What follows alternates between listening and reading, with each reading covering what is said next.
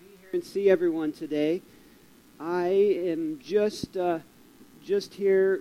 We had our youth trip this past week, so those of you that went with us just got back last night. We're not as cool as Barry and Lev. Where's Barry and Lev? There we go. Lev and Barry. Larry and Bev, yes. They got home at 1 a.m. last night. So they've been out late. And we had a great time in our youth vacation. It wasn't really a vacation completely, because we did some pretty strenuous things. If you've ever seen our videos, when we take the youth, we have them do, cool things like hiking and cave climbing. And then we've seen the Passion Play, and what a blessing that was. It was a good time. We thank you if you helped out with that in some capacity. Next week, I will not be here. My family is taking a vacation, so your very own Ben Prasco will be providing the message next Sunday. So come and enjoy that. I believe that he has a good message to bring before you, and I'm excited about him getting started in that. Also, thank you very much, Rochelle, for providing worship for us. That was great.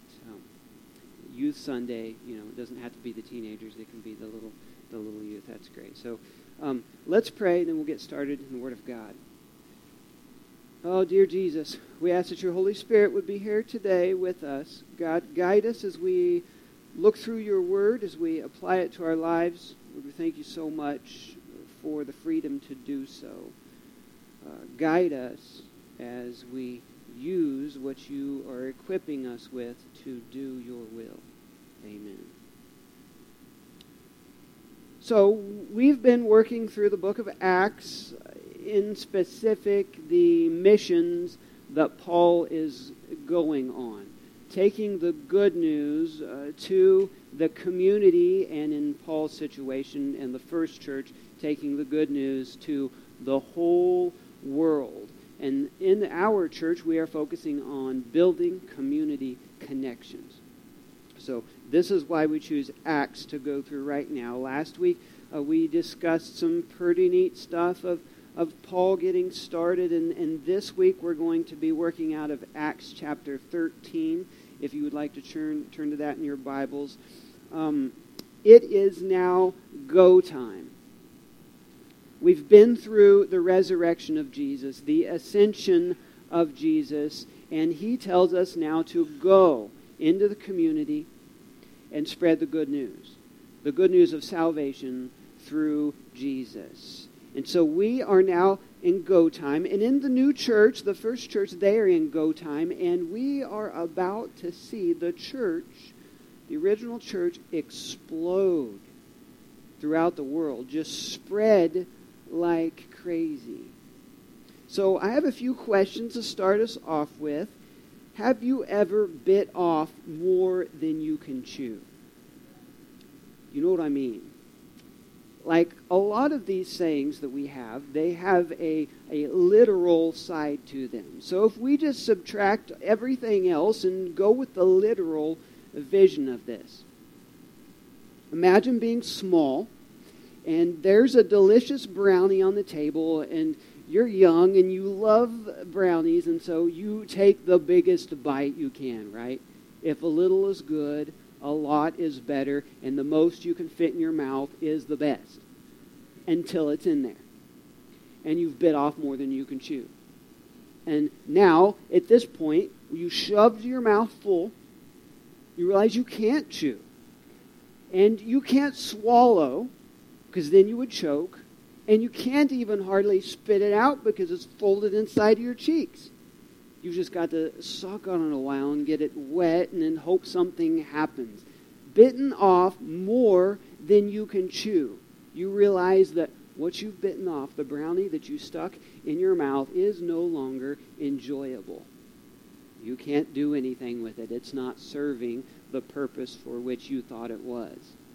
Now, I'm reminded of Genesis chapter 3. This is where the old serpent, the evil one, the devil, comes, and he tempts our man Adam and Eve. Did God really say you must not eat from the fruit of the tree, of any of the trees in the garden? The serpent says to Eve. Eve says, of course we may eat fruit of the trees in the garden. It's only the fruit from the tree in the middle that we cannot eat. If we eat of that one, we will die. Satan says, you won't die. And then what happens? He convinces the woman to go ahead and eat the fruit. But at this point, God comes and he speaks to the serpent. Right after this, he says, I will cause hostility between you and the woman and between your offspring and her offspring. He says, serpent, devil, you will strike the offspring of this woman's heel, but he will strike your head. Now, tell me this, which delivers the death blow? You can be bitten on the heel, that's fine.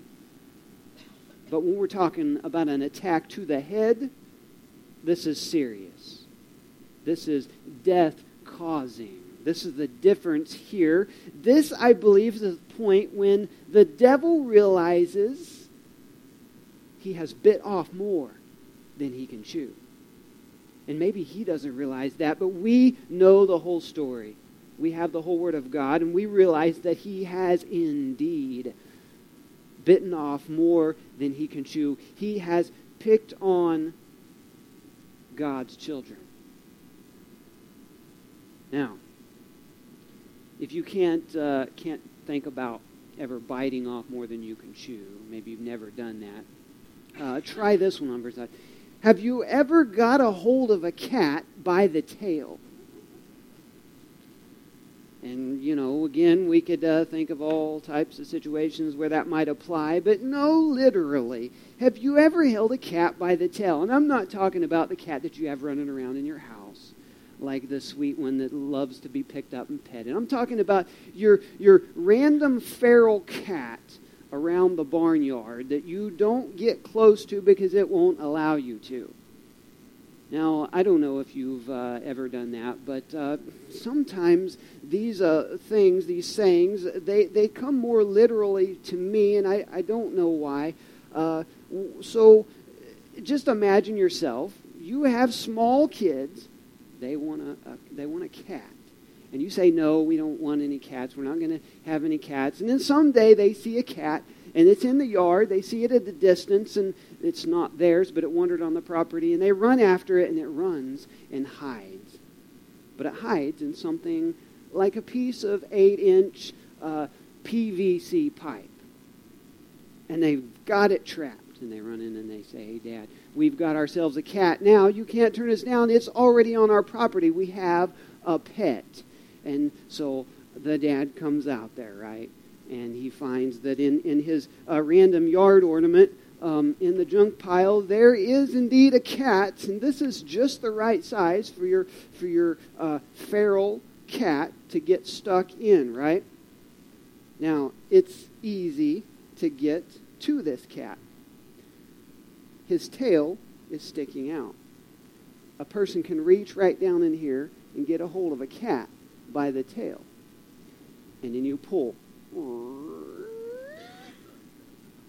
get the idea that when the claws are clawing and he starts to hiss and growl, it's not such a good idea, but still your kids really want to see this cat, and you've got him. He can't get you right now, so you've got him by the tail, and you start pulling him and pulling him and pulling him, and you feel like the hero until...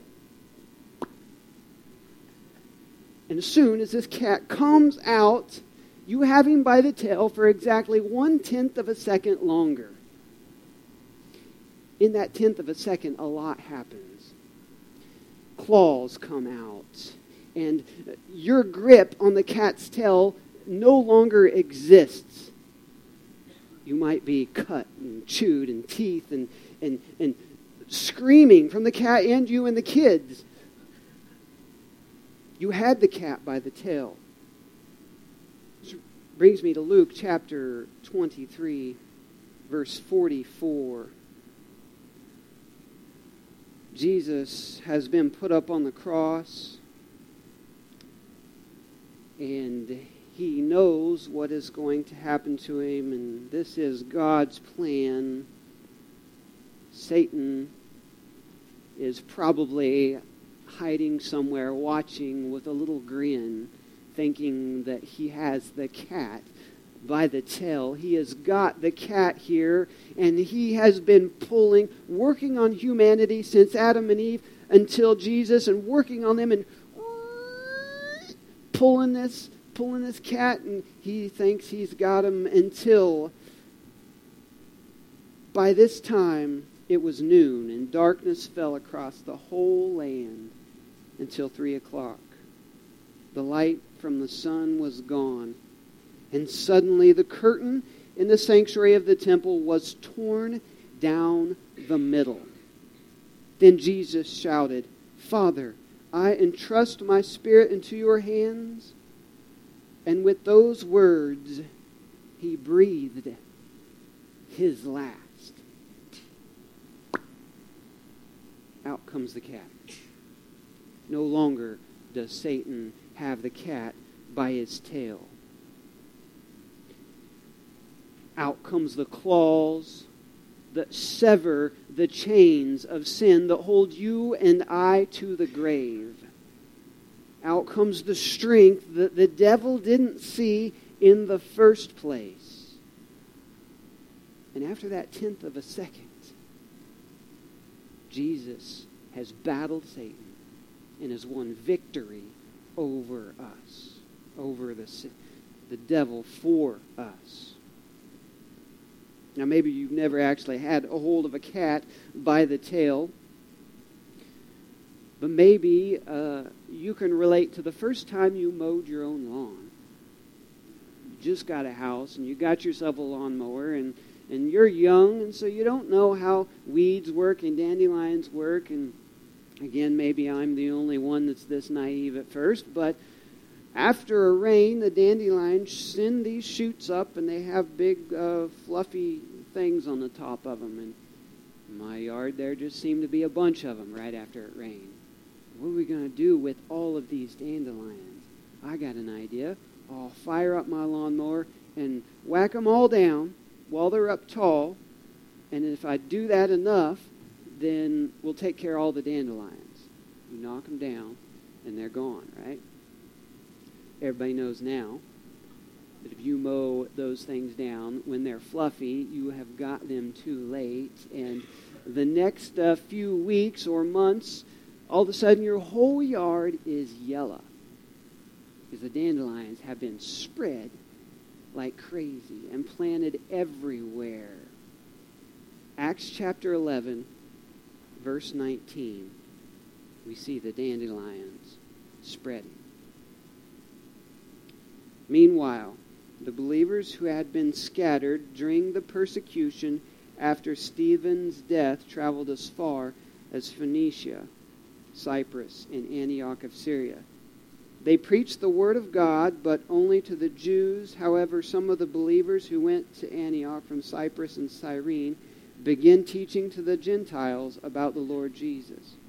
The power of the Lord was with them, and a large number of these Gentiles believed and turned to the Lord. Just like the dandelions, boy, after Stephen had been stoned to death, the Pharisees and the folks against the followers of Jesus thought, well, we have got them now. We're knocking them down. We're making examples. We'll take care of this problem. Unfortunately for them, what they didn't know is when you persecute God's people, when you start putting the pressure on God's people, they spread. And it isn't kind of spreading that makes us just hide and go seek refuge, but when a Christian spreads to a place, the light gets carried with them. Now, I love to preach about the devil choking because he picked on God's children. And I love to talk about how the devil thought he had Jesus by the tail. But what I really love to preach on is when Jesus' followers pushed through the hard times, the persecution, and when they show the rest of the world the freedom that comes with putting your faith in Him. And that's you guys. You guys are the followers that when the hard times come, you show the rest of the world the freedom. So here we are in Acts. Over the chapters 11 and 12 and 13, we see some pretty neat stuff happening about the spreading of the new church, the church of Jesus. And I'm going to give you an overview of what's going on in this first church as they spread into their community and make connections. Now we see Stephen was killed. He was stoned to death, and the believers at this point were scattered because of it. It makes sense, right?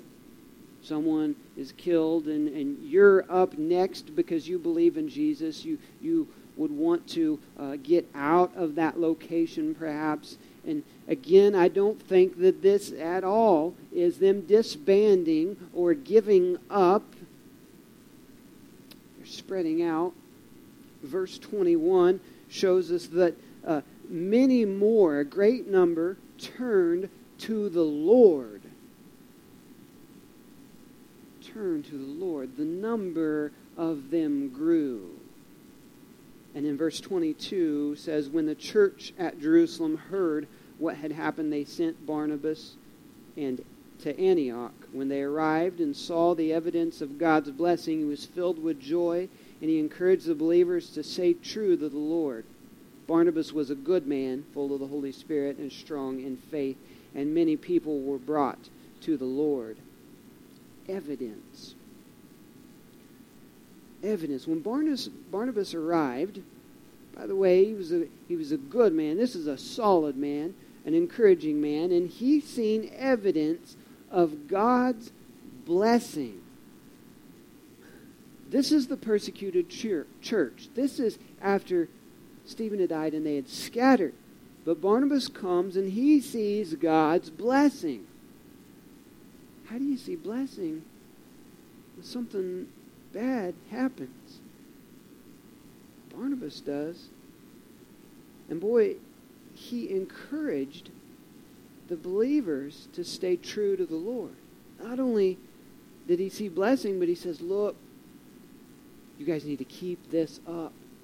Keep spreading this good word of freedom through Jesus, even though you're being attacked.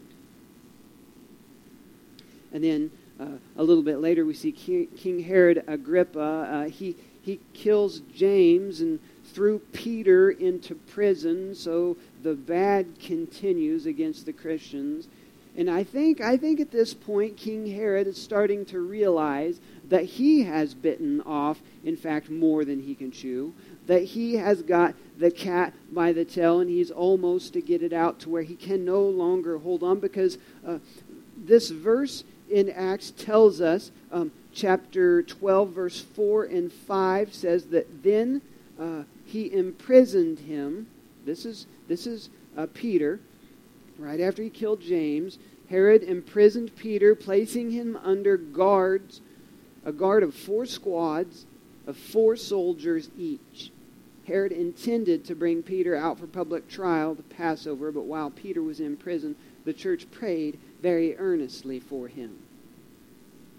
Why would King Herod put 4 squads, 4 people, 4 soldiers in charge of one man?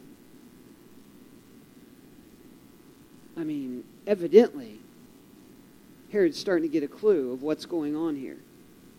He realizes there's more to this Jesus than what he originally thought. 4 squads of 4 soldiers don't mean anything to God. They thought they had Peter by the tail. They had him in prison. And then the angel, the Lord, he comes and he sets Peter free. The angel comes right into the prison, takes the chains, makes them disappear or break or whatever, and Peter is now free because the soldiers, the squads, the constraints of the world don't mean anything to God.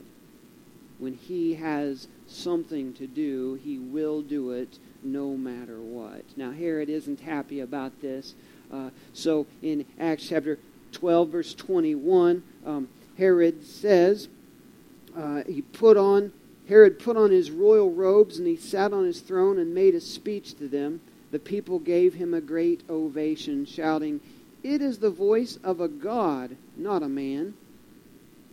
Instantly, an angel of the Lord struck Herod with a sickness, because he accepted the people's worship instead of giving glory to God, so he was consumed with worms and died.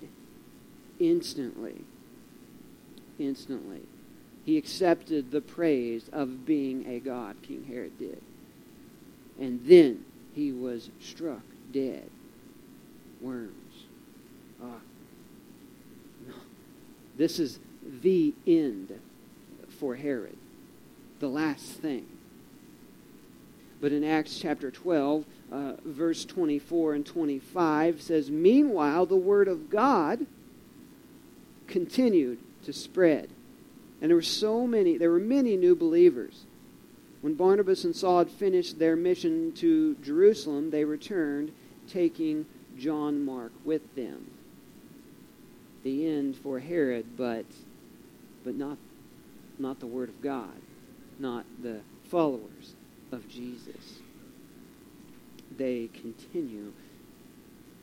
Now, even though the church is scattered, they are still organized together. They have been spread out, but they are still in a unit, knowing what one and the other is doing, still pushing and working towards the work of Jesus. Acts chapter 13, verse 1 says, "Among the prophets and teachers of the church at Antioch in Syria were Barnabas, Simeon, called the black man,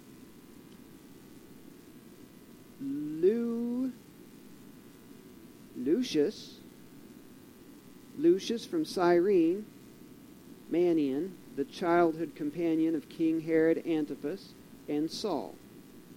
One day, as these men were worshiping the Lord and fasting, the Holy Spirit said, 'Dedicate Barnabas and Saul for the special work to which I have called them.' So after more fasting and prayer, the men laid their hands on them and sent them on their way." We see 5 leaders in this text, and it's worth noting that Dr. Luke here, that wrote the book of Acts, likes to distinguish his folks. He likes to give details about the people he writes about. And this is a very good thing for us. Barnabas and Paul, or Saul, we've already been introduced to. Luke has already told us about Paul and Barnabas, about who they are and what they are, and given other names. But these other 3, he hasn't, and that's why in this point in this book, we see the other 3 with describing factors here. Simeon, he said he was called the black man. Now, this wasn't to distinguish his race. I mean, why would that be the case? God only made one race of people, and that race is made in his image. Probably wasn't any white folk in the Bible anyway. I mean, I don't know. They were probably all darker colored. The detail of that doesn't make a difference. It doesn't matter because we are all made in the image of God, and if we all put our faith in him, then we are his children, and this word is the same to every single one of us. Lucius and Minion, they also have describing factors here. Lucius was from Cyrene. It's likely that Simeon was from Cyrene as well because he comes preceding to Lucius. And then Manaen, the childhood companion of King Herod Antipas. Now, this isn't the same King Herod that we were talking about just a moment ago who had died. This was likely his father. So we have these five people here. There's a good variety of men leading the church. So Luke names five of them and states that the Holy Spirit is to send two of them out on strategic missions. Strategic missions. And he chooses the two out that he thinks will fit this kind of a mission. Question, what is your role in the body of Christ today, in this body of believers? What is your role? Are you to lead here in this church? Are you to go out and carry the word of God and make disciples in the community? Are you to raise up leaders as your children or as young people, to raise them up? Whatever God has called you to, I believe he wants to do it. He wants you to do it strategically and tactically. So here are three tactics we can learn from Paul and Barnabas as they begin their first mission. Number one, start training someone. We see Paul and Barnabas take John Mark. John Mark is going with them. Verses 4 through 5, so Barnabas and Saul were sent out by the Holy Spirit.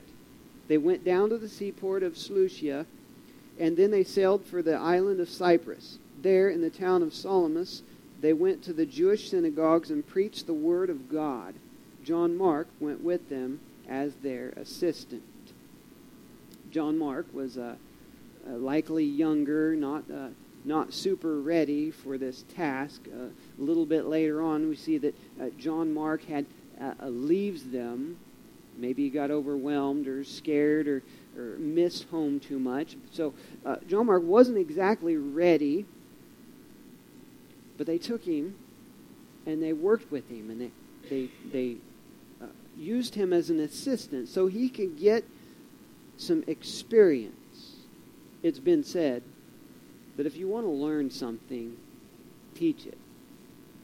If you want to get better at something, start training someone else how to do it.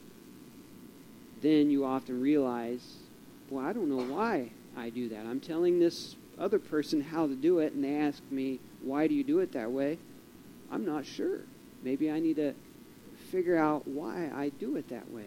And it helps us to hone our ways of doing things, our methods. It makes you have to learn more about what you do, and then you're passing on that information to someone else, that experience, that wisdom. And specifically, you folks that don't have young kids anymore, I don't want you to hang your hat up and decide, well, I've done raised my kids, now it's time to kick back. It's more like now you have a little bit of extra time and energy, maybe. I don't know, I'm not there, so you can tell me I'm wrong after church. But now you have this extra wisdom that you've gained through the years, and now it's time to share that with other folks. Share that with someone younger. Take someone along with you. Again, we had great youth sponsors with us that come when we take the youth out, and I'm so grateful to them. When we study the Word of God here in church, Larry does an excellent job at Sunday school, and every message that I prepare, there's so much that I want to say about the specifics and the details and the amazingness of God's Word, but I don't have time. And I have to cut out most of what I want because I can't figure out how to fit it in, and I wouldn't have time anyway. This is to say that we should be learning and teaching on our own, each individually. There is too much good, powerful goodness in this book for us to just learn once a week. Let's dive into it learn from it, and then teach it to others. Find yourself a John Mark. And number two, in this scripture, we see Paul and Barnabas removing the roadblocks.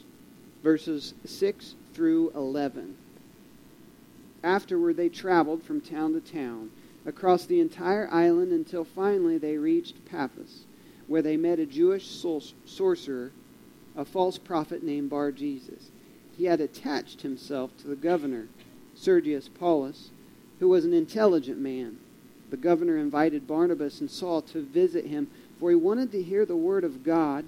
But Elimas, the sorcerer, as his name means in Greek, interfered and urged the governor to pay no attention to what Barnabas and Saul said. He was trying to keep the governor from believing. Saul, also known as Paul, was filled with the Holy Spirit, and he looked the sorcerer in the eye, and then he said, "You son of the devil, full of every sort of deceit and fraud, and enemy of all that is good, will you never stop perverting the true ways of the Lord? Watch now, for the Lord has laid his hand of punishment upon you, and you will be struck blind. You will not see the sunlight for some time." Instantly, mist and darkness came over the man's eyes, and he began groping around, begging for someone to take his hand and to lead him.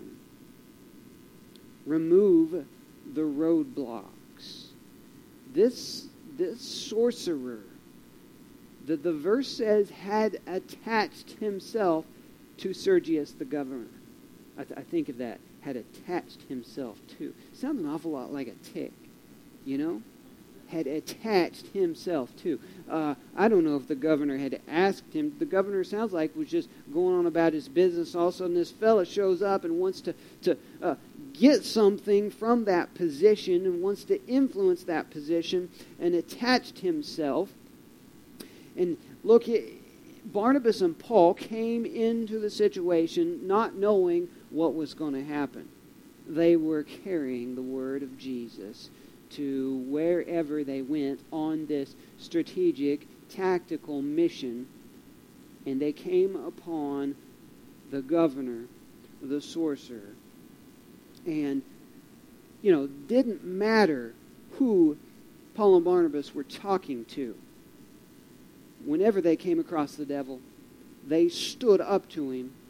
And in this situation, when they stood up to the sorcerer that tried to keep them from the governor, they prayed, I'm sure, and God struck the fella blind. Boom. No more roadblock. Actually, they turned this roadblock, God working through them, turned this roadblock into a method of ministering to the governor. It shouldn't matter to us who we tell Jesus about. It should matter to us if the sorcerer tries to stand in our way, though. Now, I want you to think about when Herod thought he had Peter by the tail. Remember, he had Peter in prison in chains, and there was four squads of four soldiers against one man, right? One man, Peter, against these soldiers. They were keeping him in jail. Well, that's actually not the case at all. Peter wasn't just one man. Peter was in the business of doing God's work. So Peter had something backing him up, and that's why he wasn't stuck in that prison forever. That's why he did not die there. He had more to do. He had more to preach, more of God's work. And so the four squads and the four soldiers didn't make any difference to him. You ever feel like you're up against something like four squads of soldiers, like it seems impossible, or maybe like you're stuck in a tube and something's got you by the tail and you can't turn around and get to it because just pulling you out and there's nothing you can do? I think that's often how we feel. We it's like we're in that position, man, I'm done now. But you know what? The cat is already out of the two. Jesus has already won the victory for us. Now it's our job to live out that victory and prepare our folks here on this earth for when Jesus comes back again and completes it all, wraps it all up. So Paul, think about when he was blinded in his conversion. We talked about that last week. When God got a hold of Paul, he blinded him, and Paul, was on the ground, and then he had to have someone lead him. And this makes me think of when the sorcerer was blind, and we're not sure if the sorcerer became a believer after this or not. The Scripture does not say anything about that at all, and I hope that he did, but we don't know about the sorcerer. But what we do know is that it made a believer out of Sergius, the governor.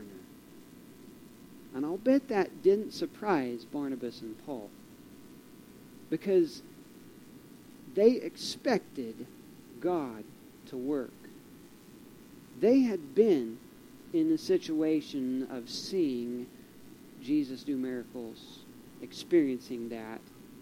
So I bet they expected, and this is our third point today, is to expect God to work. Acts chapter 13, verse 12 says, "When the governor saw what had happened, he became a believer, for he was astonished at the teaching about the Lord." Expect him to work in crazy and impossible situations. Expect him to work when you have no idea what is happening. How do Paul and Barnabas meet the governor, Sergius, and the sorcerer? I don't know. He was going to that land, and somehow he met up with them. And they did God's work.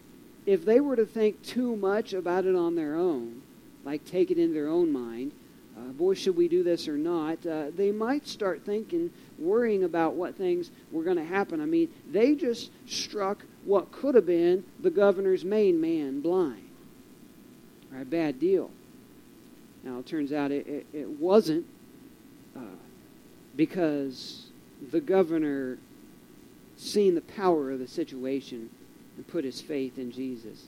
They did what God had led them to do, and they expected God to do his work. They had seen and experienced it before, and this probably didn't surprise them, although it probably did amaze them. We must expect God to do his work. Ephesians chapter 3, verse 20 says, "Now all glory to God, who is able through his mighty power at work within us to accomplish infinitely more than we might ask or think." Sometimes we expect God to work in one way, and he works in a different way. I'm reminded of Daniel chapter 3, verse 17 and 18. This is where Shadrach, Meshach, and Abednego were thrown into the furnace. And prior to being thrown into the furnace, they say, "If we are thrown into the blazing furnace, the God whom we serve is able to save us. He will rescue us from your power, your majesty." But even if he doesn't, we want to make it clear to you, your majesty, that we will never serve your gods or worship the gold statue you have set up.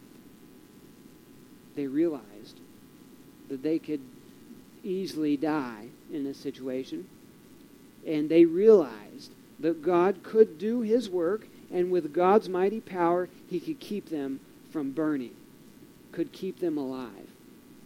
They had faith that he could do that. And even if he didn't, it was okay with them, because they knew who their God was, and they were going to worship him and only him. Folks, listen, sometimes we come up against the roadblocks, come up against the enemy, and we are left with an ultimatum. Look, you do this, you can honor God, or you can do this. And we think, boy, if I choose to say the wrong thing or the right thing, whatever, maybe God will not work for me if I stick myself out there in a position to do his work. Maybe God won't come through with what I want him to. But if we're praying, if we're working God's will, then even if he doesn't do it the way we think he needs to do it, even if, it's going to be okay. We know where our final place will be, right? We know where our end result is, and that's to be with God in a perfect, wonderful place. God saved these three fellas in the book of Daniel from death that day. And if he didn't, they were okay with that. You can expect the God of Abraham to work. Even if he doesn't do it the way you think he would, it's still good. So, last thing, what happens when we make it a goal to train a younger person in the ways of being a follower of Jesus, in the ways of telling others about the good news?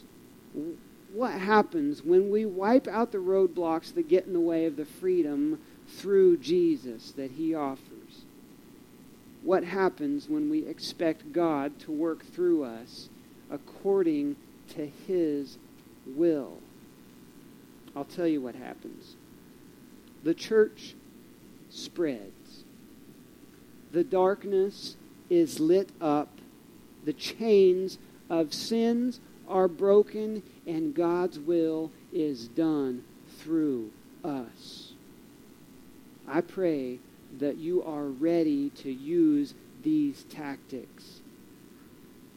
I pray that if you haven't taken that step, saying, I'm going to work for you, God. I understand your powerful goodness, your grace and mercy, and I'm ready to show that to others. If you're ready to do that, then I pray that you will take that step today and make that commitment. Father God, I thank you so much for your word. I thank you so much for your people here. God, I ask you to come now and to fill our hearts, to fill our souls with courage and with wisdom, Lord. We might spread your love throughout our community. Let us do this with service. Let us do this with wisdom that only comes from you. I thank you, Jesus, for the opportunity to glorify you today. Amen.